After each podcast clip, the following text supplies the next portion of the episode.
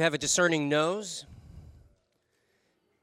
You've noted that things smell a little weird in here this morning. Uh, Phil discovered in the kitchen today a, a little chest freezer that had come unplugged and was full of food from the summer. So there you have it. Thankfully, he and he and he got the food out and got some help getting the the box itself outside in the cold, and then we went to work with Febreze. But I don't know how good that is working for you, but we did our best. I did tell Jason we're starting the, the book of Mark today, chapter one of the book of Mark. I thought maybe I should just change to the story of Lazarus because I can make a direct connection there. Thank you. Thank you very much. but here we are. The Gospel according to Mark. I mentioned some of this last week, but uh, in case you weren't here or uh, in case your attention span was short, I'll, I'll reiterate. Uh, Mark is an interesting gospel among the gospels, uh, I think often overlooked in the big scheme of things. The Gospel of John is certainly kind of the star of the four Gospels, I think, for many, many people. And, and I love it. It has unbelievable stories in it that could only be told from the standpoint of, of Jesus' best friend. And then uh, Luke gets a lot of love because we have the, the story of the birth there that uh, we use. Charlie Brown Christmas here every Christmas Eve comes right out of the book of Luke. And then Luke really ties into a lot of these, you know, the, the miracles and the workings that, that Jesus did, and kind of from that, that physician's point of view because he was a doctor. And then we have the Gospel of Mark, which we believe was penned, like physically written, by uh, a man named John Mark, who was not one of the disciples. Uh, he was not one of the twelve, not necessarily even considered an apostle. Um, and so you go, well, then why is it in here? Because Matthew, Luke, and John, they were contemporaries. I mean, they were right there with Jesus. We see them in the stories. And the reason is because uh, this gospel was written, we think, probably around 60 AD. So it's very close to the actual time of Jesus as the other contemporary accounts would be. I mean, obviously, Matthew was there, Luke was there, John was there. But this guy put down uh, what we learn from other manuscripts of the time, and some that are very close there, within 30 years of the time that this was written, we learn some from some other writings that aren't biblical writings, but historical writings, that these people recognize this as one of the Gospels because, in their understanding and what they had learned from, from being with the people at the time, was that this was John Mark, a close friend of Peter, the disciple who made his very best effort to make an account of all of the stories that Peter was telling him of his time with Jesus. And so it has this unique place among the Gospels and among the books of the Bible to speak with this, this voice of telling the story, of narrating the story of one of the disciples who, again, was so close to Jesus. And some of the things that back up that scholarly idea, and, it, and it's almost universally accepted by biblical scholars that, that this is what happened, that John Mark, friend of Peter, hung out with him, heard the stories of Jesus, became a follower himself, and was so moved by that that he wanted to record the stories and the things that, that Peter had shared with him about what Jesus taught and tried to record those. And then, so one of the things that we find in the book of Mark that's different from the other stories is when. When Peter is in the stories, we get this incredible detail about his interactions and the things that, that he saw, the things that he said, uh, because it's coming from Peter's point of view. It'd be just like uh, you and I, if we're telling stories about our life, we're going to remember primarily and in maybe more detail the things that we're actually a part of, things that we were there for, things that we saw, truths that we realized as we heard these stories as we are hanging out with Jesus, as we're seeing the ministry that he did, that we would be the same way. And so that's how we arrive at the gospel according to Mark. Um, it's interesting that it's called the gospel according to Mark because it's attributed to the writer, even though it is the story of Peter. So that's how we get here to the gospel according to Mark. And uh, it also has uh, an interesting uh, distinction to it of starting not with the birth of Jesus, but with the beginning of his ministry here on earth. So, sometime around the age of 30 is where, uh, the, in, in the life of Jesus, is where the gospel according to Mark takes off here. And he says this right at the beginning. So, if you want to turn with me, we're going to be in Mark chapter 1, verses 1 through 8. And I've got like three, three, three points. I don't have a poem. Sorry, I failed you in that regard. Um, somebody wants to make up a poem about John the Baptist before we're done, knock yourself out. Um, but I do have three points that I want to give you this morning. And uh, hopefully they'll be encouraging to you and uh, kind of dovetail, dovetails with some of the things that we've talked about in the past few weeks.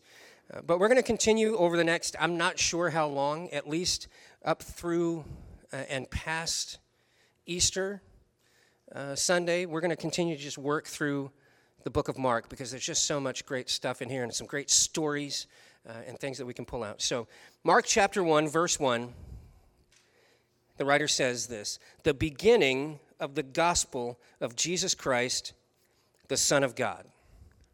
That's it's a short sentence, it's very straightforward, but there's some big ideas in here that he wants to establish right off the, the bat. Um, there's, a, there's an echo, even though he doesn't start with the birth of Jesus, there's still an echo of some of those things that we hear in the other Gospels, like John chapter uh, 1 in the beginning was the Word. In the beginning was the Word. And we see the stories in, in Luke and in Matthew where uh, they tell the, the birth stories of Jesus and talk about the beginning. And so there still is this idea of, in all four of the gospel, there is this, this foundational idea right at the start that, I, I, that they, the writer wanted to talk to us about something that was being birthed. Something that was like nothing that had ever been seen before, no story that had ever been told before. It was going to be unique among humanity, and it was going to, to tell us something about God and His desire to interact with us that we needed to pay attention to. And so he says the same thing here. He doesn't just say the ministry of Jesus Christ, but the beginning of the gospel of Jesus Christ, the Son of God. And the other big word in there is the gospel. The gospel. Uh, gospel means what? Anybody want to throw it out? Good news. Uh, here's one of the things that has frustrated me all my life about a lot of the ways that uh, church tends to project things or, or visible Christianity pretends to, to project things is it, it, it often doesn't sound like very good news. Um, there's a lot of uh, depending on what background maybe you come from, you might identify with this. There's a lot of shame involved. Uh, there's a lot of legalism sometimes involved. You know, you got to dress a certain way, you got to be a certain way, you got to think a certain way, talk a certain way, you got to vote a certain way, all that kind of stuff. Um, and it'd be great to say that we've we've grown collectively as Christians, that we've grown away from that, but I don't think that's very true. Um, there's still uh, a lot of separatist thinking out there where, uh, you know, if I have a friend who's a, a Methodist, there are some people who'd be like, "Oh, you shouldn't be hanging out with the Methodists. Oh, you shouldn't be hanging out with the Lutherans. You know, they have they have this belief over here, and that's different than your belief, and you shouldn't hang out with them." And and eventually, if we keep kind of siloing or isolating ourselves into those kinds of of divisions and legalistic thinking, the news that we're trying to spread eventually doesn't become very good news because it really doesn't address uh, the problem that we have, which the writer here is going to point out very specifically why this is good news, what God intends to do about it, and how He intends to do something about it, and why He intends to do something about it. But the gospel, the story of Jesus, the ministry that He shared here on earth, the work that He's done in your life and in the life of the church, these are supposed to be good news. And so, one of the things that we can do as believers as we're trying to, to sort our way through and, and work in the world and share what we believe and, and, and kind of hold up Jesus, because remember, Jesus said if, the, he, if he would be lifted up, he would take care of the business of drawing people to himself. Our job as believers is to, is to lift him up in, in our speech, in our interactions with one another, in the way that we live. And if we'll do that, kind of the self check that we can give ourselves is, is as we're doing that, if the reaction that we're getting from the people that we're holding up Jesus before is consistently and always negative, I would suggest that what we're holding up is not good news. You say, well, what if people just want to reject the good news? Well, sometimes they do. But remember, Jesus said, if you'll lift me up before people, I will draw people to me. So the distinction there is if the message that you and I are trying to deliver personally and, and corporately as a church is always driving people away from the presence of Christ, I would begin to question whether we're actually holding up good news.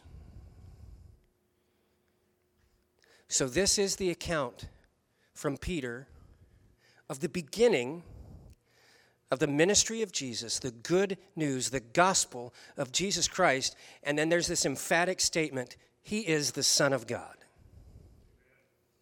The Son of God. There's just no mistake about who he's saying that Jesus is. All right, so, and then he says, verse 2 As it is written in Isaiah the prophet, and he refers back to actually two places. He says Isaiah, but the first part's actually from Malachi. Behold, I send my messenger before your face who will prepare your way.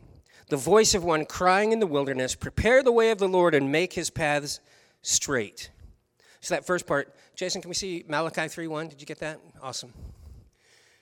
So, here's the, here's the, the prophecy that Peter is referring to and this is important, these couple of places, and then it happens several other times throughout Scripture and in the Gospels, uh, particularly as they're referring to Jesus. Because one of the things that we come to understand, because we get to look with hindsight 2020, is we get to understand all of the prophecies that were made regarding who the Messiah would be and how he would arrive and what he would look like and what he would do, the things that he would teach. We begin to see how Jesus fulfills those prophecies to the point that only he can be the Messiah. And Peter is one of those who's beginning to, to teach this. Now, Peter wasn't a, a, rabbi, he wasn't a biblical teacher, but he was a Jewish man. And we know from some of the other times that we've talked about the, the way things worked in, in Jesus' time, if he was a young Jewish man, then at least up until about the age of 12, he got serious religious teaching. He was in the temple being instructed by the rabbis, and then some would be would be set aside to become teachers and to go on to become rabbis, and others would go about their life and in their career. It's kind of like the world still works today in some regard, right? So don't ever think that just because Peter was a fisherman that he was un- uh, uneducated. That's something that's pitched a lot of times. These guys, you know, these blue collar guys, and their hands are dirty, and their fingers are cracked, and their clothes are scruffy, and you know they they, got, they wear suspenders to keep their pants up. That they're just, they they were just these uneducated fishermen dudes. Don't buy that. They might not have been as educated as a guy like Paul, who was a scribe among the scribes. He was, he was so brilliant and a leader among uh, theological thinkers of his time. But that doesn't mean these guys were stupid, that they were some kind of rube. They had training. And a lot of the training that they received was in the prophecies of who the Messiah would be, because this is what the people of God were consumed with. They were waiting for a Messiah to come and rescue his people. And some of them recognized him, Peter being one of the first. And so we see this in Malachi Behold, I send my messenger, and he will prepare the way before me. And the Lord, the Lord whom you seek will suddenly come to his temple. And the messenger of the covenant in whom you delight, behold, he is coming, says the Lord of hosts. Malachi is what we call one of the minor prophets. If you go back there, it's hard to find him. He's right at the end of the Old Testament, and it's very thin, very short. But here he's prophesying about the Messiah. Here he's prophesying about what's going to happen. And one that he's prophesying about is a man called John the Baptist. that there's going to be one who's going to come and prepare the way for the one who is the Messiah. So you see, those prophecies about Jesus don't include only him and his qualities and the things that he, that he proved out of the prophecy of the Scripture, but God, in His wisdom, even even provided prophecy about those who would come before Him. That there would be a signpost, a signal along the way before Jesus even arrives. That if you were paying attention, if you understood the the prophecies, if you read the Scriptures, you would be aware and you would go, "Hey." I think this is the one that God said is coming to prepare the way for the Messiah, which means I should be on the lookout for the Messiah. And so we see that back in Malachi, where God begins to lay the foundation. And then in Isaiah chapter 40, verse 3, it says this A voice cries, In the wilderness, prepare the way of the Lord, make straight in the desert a highway for our God. And you see Peter, through the pen of Mark, reiterating that. So it's written in the prophet Isaiah, it's written by Malachi that, Behold, I will send a messenger before your face who will prepare your way, the voice of one crying out in the wilderness, Prepare the way of the Lord and make his paths straight. And so, the overarching theme of this passage that I want you to carry home with you today is that part of the character of God, part of the nature of God that He reveals to us in this that he reveals to us in giving prophecy to the prophets so many hundreds and thousands of years before this happened is that God is in the business of preparing a way. God is in the business of making a way for his plans, for his will, and for his people. And if that's part of the character and nature of God, we can understand that in our own lives, that God indeed also intends to prepare a way for us, a way for us to, to come to know Him, to receive Him, a way for us to live in the life that He has planned for us, a way for us to understand what His plans for us are in our lives, uh, a way for us to accomplish and be fulfilled by the purpose or purposes that He has invested in our lives. See, God wouldn't be a very loving God if it was if, if it was just that he he set the world into motion and he allowed you and I to be born and then he basically said, "Well, you're on your own, kid. I hope it works out okay." But instead, he shows this incredible love to us. Remember, we've talked about this so many times. Sometimes I feel like I hope you don't get bored that I repeat this, but it, it's it's such a foundational truth think about the idea that, that the scripture tells us that even before you were born, God planned good works for you. And that even while He knew that you and I would be rebellious and be sinful and be turned away from Him, He still provided Jesus as a sacrifice for sin so that we could be rescued. That is God preparing a way. That is God making a way for you and for me and for all those who will seek him to be rescued to live a life of purpose on this earth and be, be confident and held in the promise of the, the eternity the, the eternity that he has promised for us. And we see it pictured right here in the beginning of the book of mark. So god has prepared a way for you. And here's the three points. The first one is why. Why now, we have this guy, John the Baptist. He's a, he's a pretty big character right here in the beginning of this story. He hangs around for a few chapters, and then some bad things happen, and he's gone. He's gone from the picture. We look over in some of the other Gospels, we see the story of Jesus' birth. We see uh, Elizabeth with child, and we learn that she is with child with John the Baptist, and that he's, gonna, he's Jesus' cousin. And then we see these stories about how when uh, Elizabeth and Mary got together, they came near to each other like the babies in the womb, they flipped. And the Bible says that the Holy Spirit was in there and, and was kind of telling them, hey, look, your cousin's here. You're the one who's going to prepare the way. And dude, you're the Messiah. Can you believe this? You're like right next to each other. You're still in your little baby baskets there inside your mom's womb, but you're like right next to each other and they're jumping around having a great time. That's what it says. Uh, don't tell me. And so there's this affinity. I imagine, like a lot of you, they grew up together. They're cousins, hanging out, doing cousin things. getting in trouble, learning, having fun. And then the, the time comes where John sees what God has called him to, which is can you imagine? I can't. I, I, can't. I can't imagine. After generations and generations of people crying out for, weeping for, sacrificing for the presence of God to be present with them in the, in the person of the Messiah, along comes a guy, and God taps him on the shoulder and says, Again, John, good Jewish boy, you've learned these things, but, but you're, you're the guy. You know that Malachi thing about somebody who was going to prepare the way? And that, that Isaiah thing about somebody's going to to go and, and just kind of clear the path for Jesus to make his entrance? That, John, that's you. Man.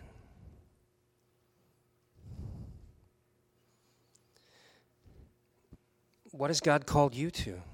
I wonder.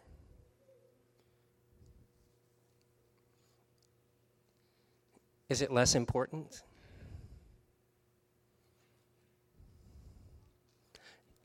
I could make a case that what I do is less important. And yet, are you and I called to things in our lives by the Lord? The same Lord that called John the Baptist to this incredible task? Does that not make it in some ways the same calling? I mean, if God's asked you to be and do whatever it is, wow.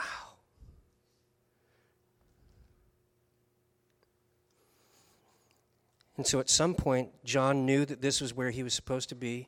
And then we see the beginning of, of his ministry, and he talks about it right here. But here's the why. So that's the first point. Why is God sending a messenger? Why does God want someone to prepare the way? Why has God tap, tapped John on the shoulder and said, You're the one who's going to fulfill these prophecies? It's right there in verse 4. So it says that John appeared it doesn't, it doesn't mean like, it's not Harry Potter where he disapparated, you know, poof, and he was, it means he came on the scene.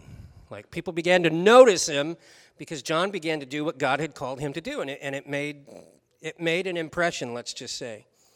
John appeared baptizing in the wilderness and proclaiming a baptism of repentance for the forgiveness of sins. So the why is because we needed to be made aware that we are in need of the forgiveness of sin. That's why John had, begin, had to begin to prepare the way. That's why God asked him to do that, so that he, he could begin to reveal to people that there was a need for their sins to be forgiven. If we go back to Jeremiah chapter 1, verse 5.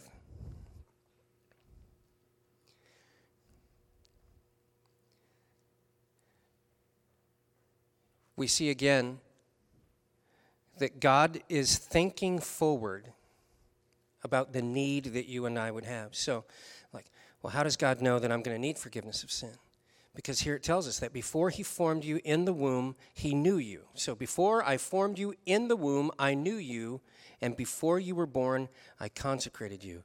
I appointed you a prophet to the nations. Now, he's specific, speaking specifically again to someone, and, and I don't want to do uh, what, what's called eisegesis, where we, we add things on, we layer things onto Scripture that don't, don't mean anything. It's kind of like the, uh, you know, I know the plans I have for you, for you to prosper, and all that kind of stuff, where we take that as a personal thing. But God was speaking in a specific time.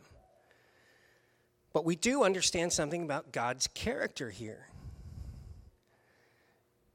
we do understand something about the way that God works. And just as in this context where it's being spoken to a specific person, that God knew them in the womb before they were even formed, we understand that God knows every one of us. Every one of us before we're formed. And just as He's planned, as Scripture tells us, good works for us, even from the foundation of the earth, before any of us were born, he also knows that we will be in need of salvation. And so he assigns John to begin to prepare the way. That's the first one. The why is because there needed to be acknowledgement and understanding of a baptism of repentance for the forgiveness of sins. And he goes on in verse 5 And all the country of Judea and all Jerusalem were going out to him and were being baptized by him in the river Jordan, confessing their sins. Now, this is, this is interesting. I'm not going to spend I'm not going to spend a bunch of time on this, but I want to put it into your head.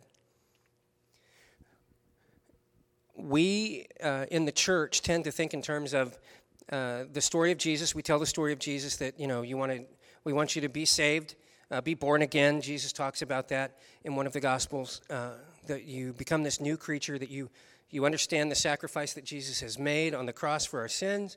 You understand the power that he has because of his resurrection, and you, you want to believe all of those things. And, and there's places in the Bible where it says, What, do you, what must I do to be saved? Uh, believe that Jesus is the Son of God, uh, that he's born of a virgin, that he rose from the dead, and you can be saved. And yet, here we have, before Jesus has even been revealed, God has made a way for people to repent of their sins, to be baptized in water. The water didn't save them, the repentance of their sin is what saved them. The, the baptism was just like we talked today, it's an outward expression of what's happened on the inside. It's telling everyone else that, that this amazing thing has happened. And God has, these people were saved through the ministry of John before Jesus even begins his ministry. This is why we look at some of the stories, we go back to the Old Testament and, and we wonder were people really were people saved by works in the Old Testament and then grace suddenly happened in the New Testament?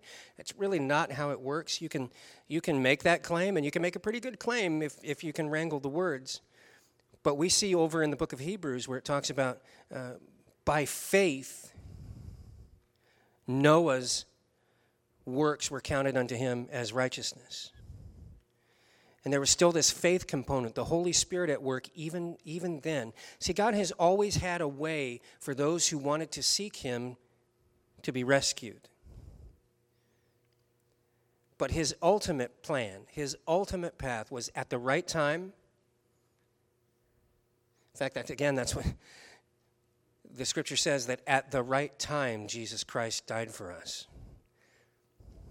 That just means it was the time that God ordained, the time that God planned, is when this ministry for Jesus began. But I think that's kind of an amazing thing. That the power of God, the power of Jesus, is beginning to work even before he's actually revealed himself to the people around him.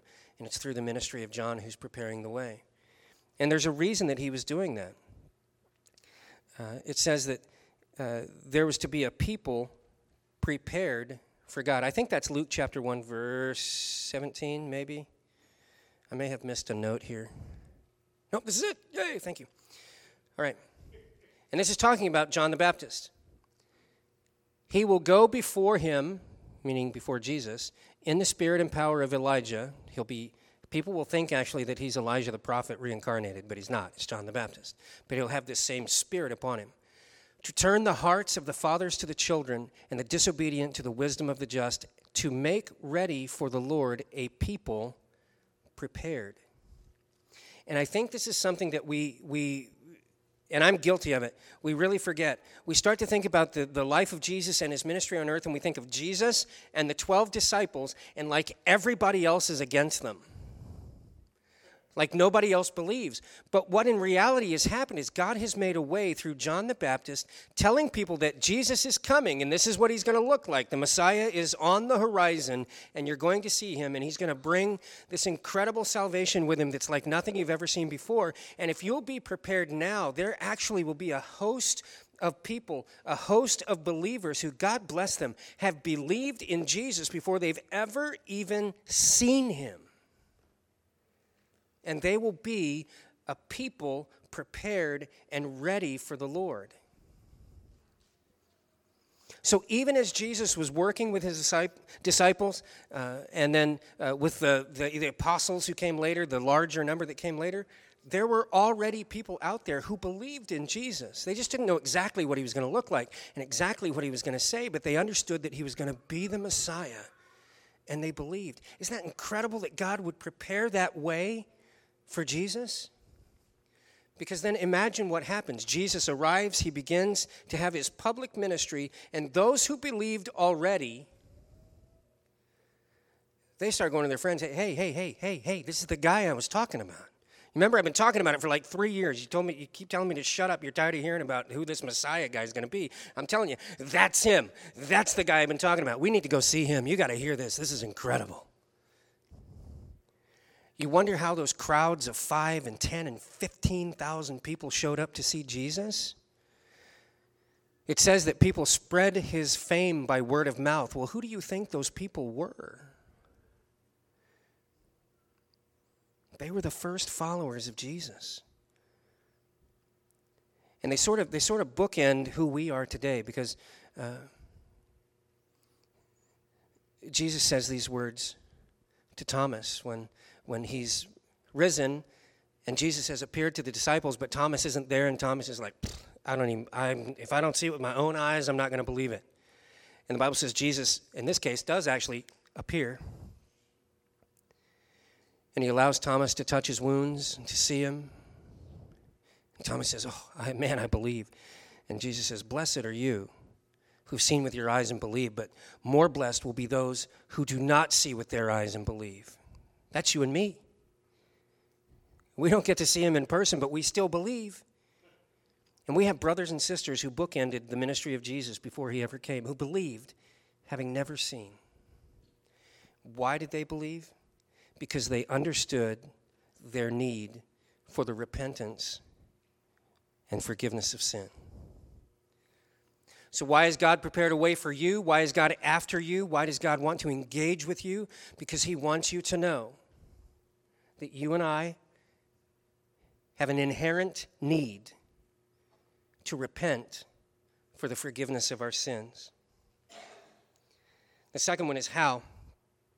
So all of the country of Judea and all Jerusalem were going out to him and were being baptized by him in the river Jordan, that's verse 5, confessing their sins. That's how. So why? Because we need to repent for the forgiveness of our sins. How do we repent? We confess our sins before God and ask him to forgive us.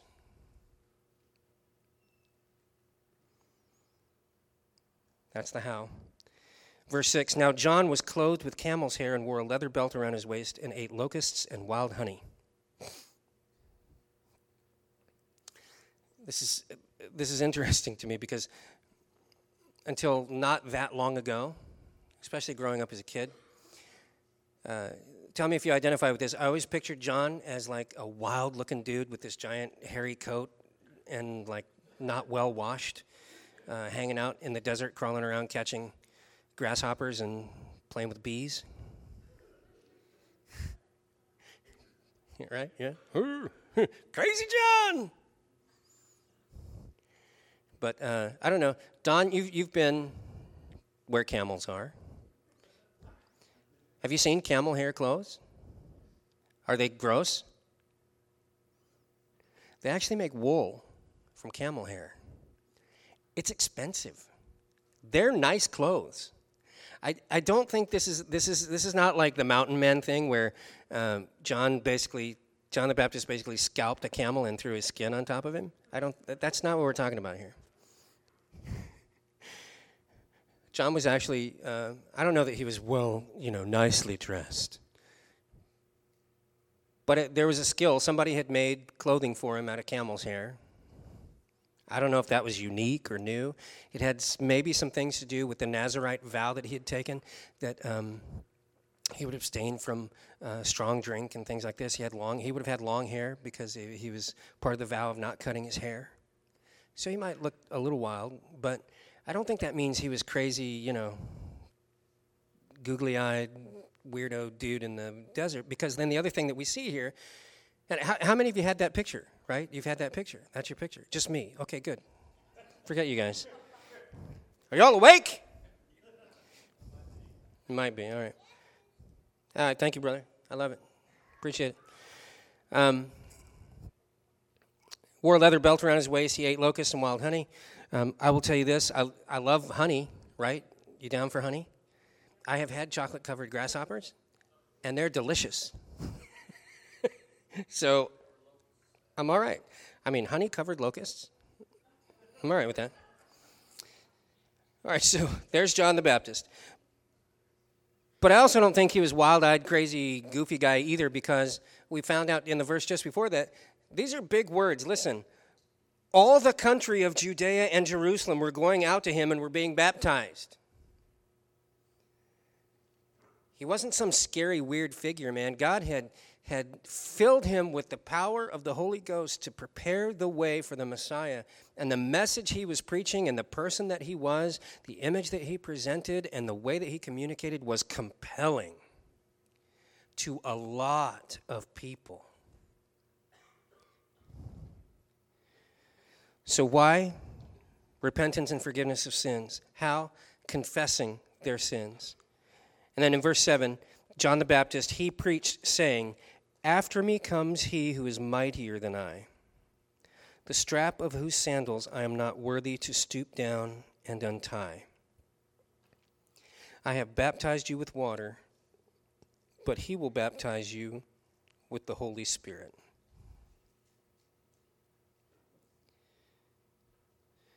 So he makes this direct proclamation of one who is coming.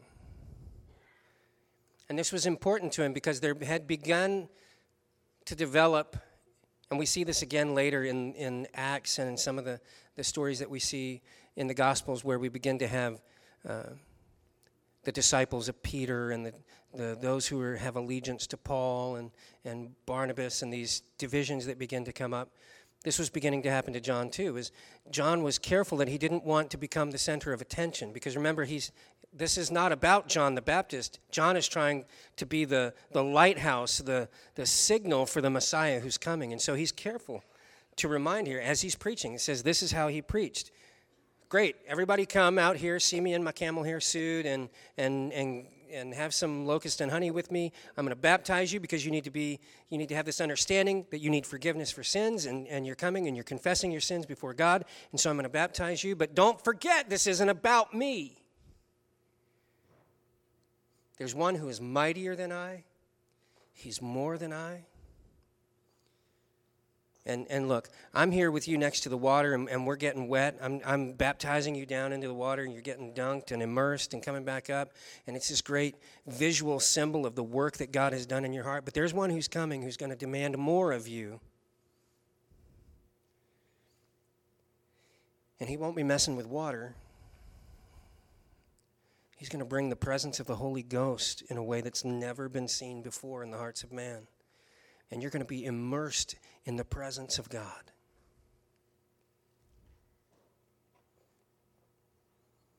So, the why is that repentance for forgiveness of sin. The, the how is through confession, our confession of our sin. And then, what does that do for us? Is it allows us to be in a place where God can cover us, drench us, immerse us in the presence of the Holy Spirit.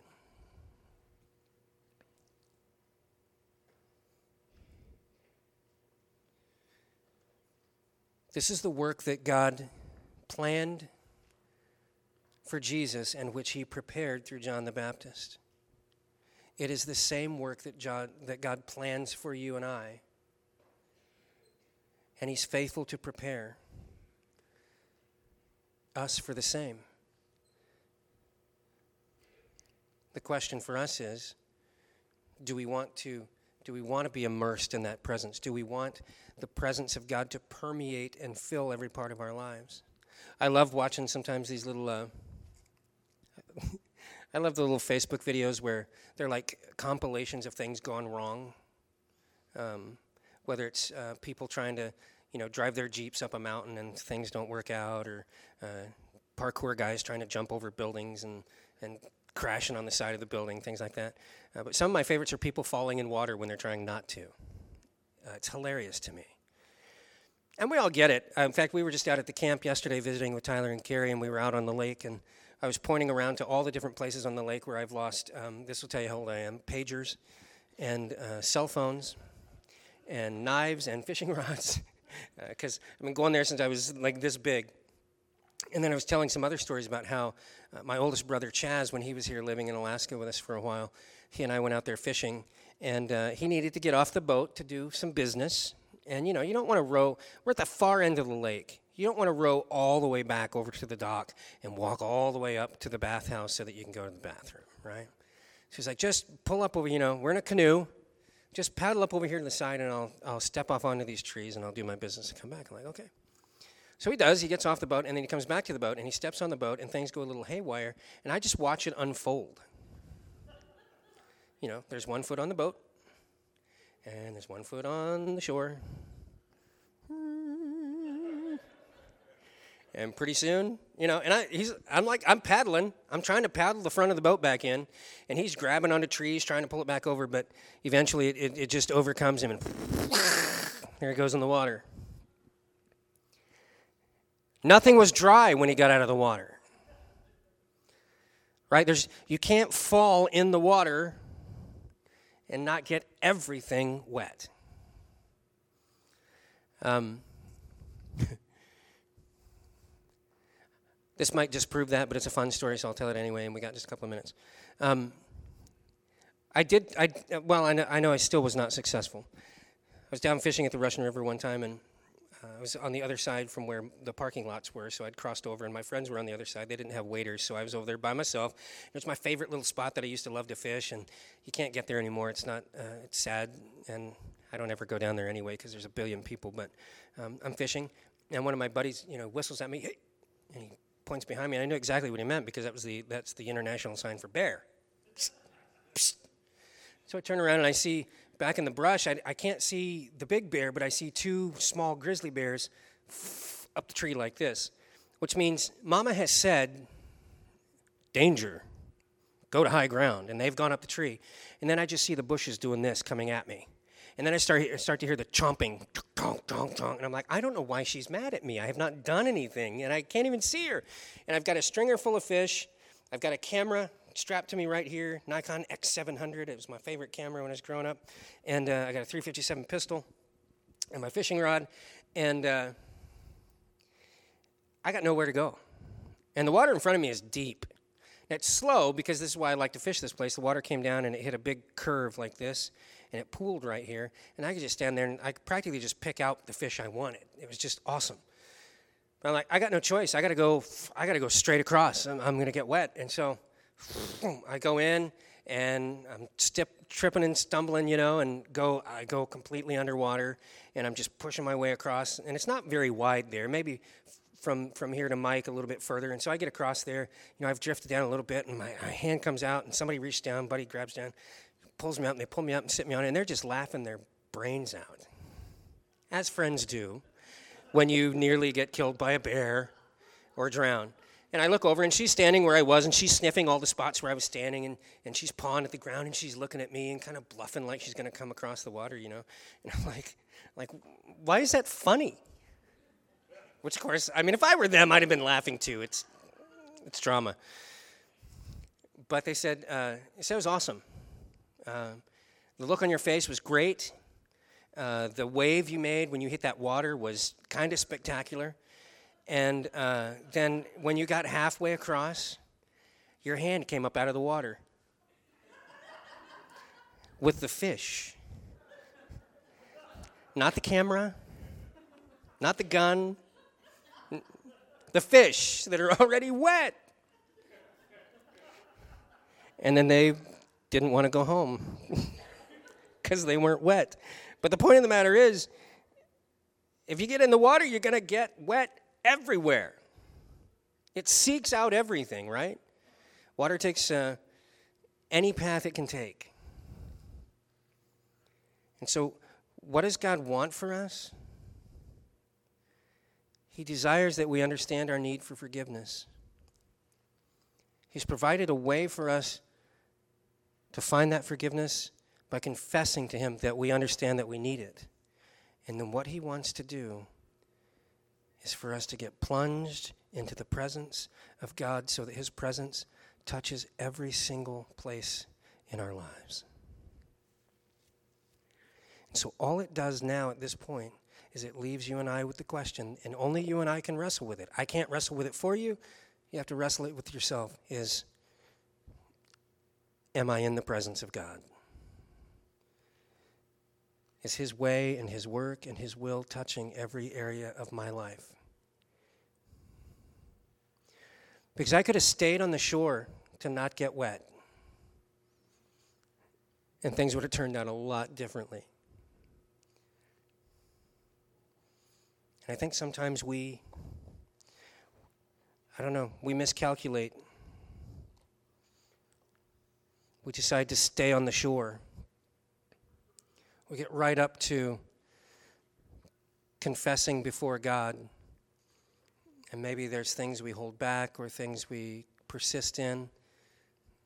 And it's kind of like standing on the edge and not really getting into the presence of God.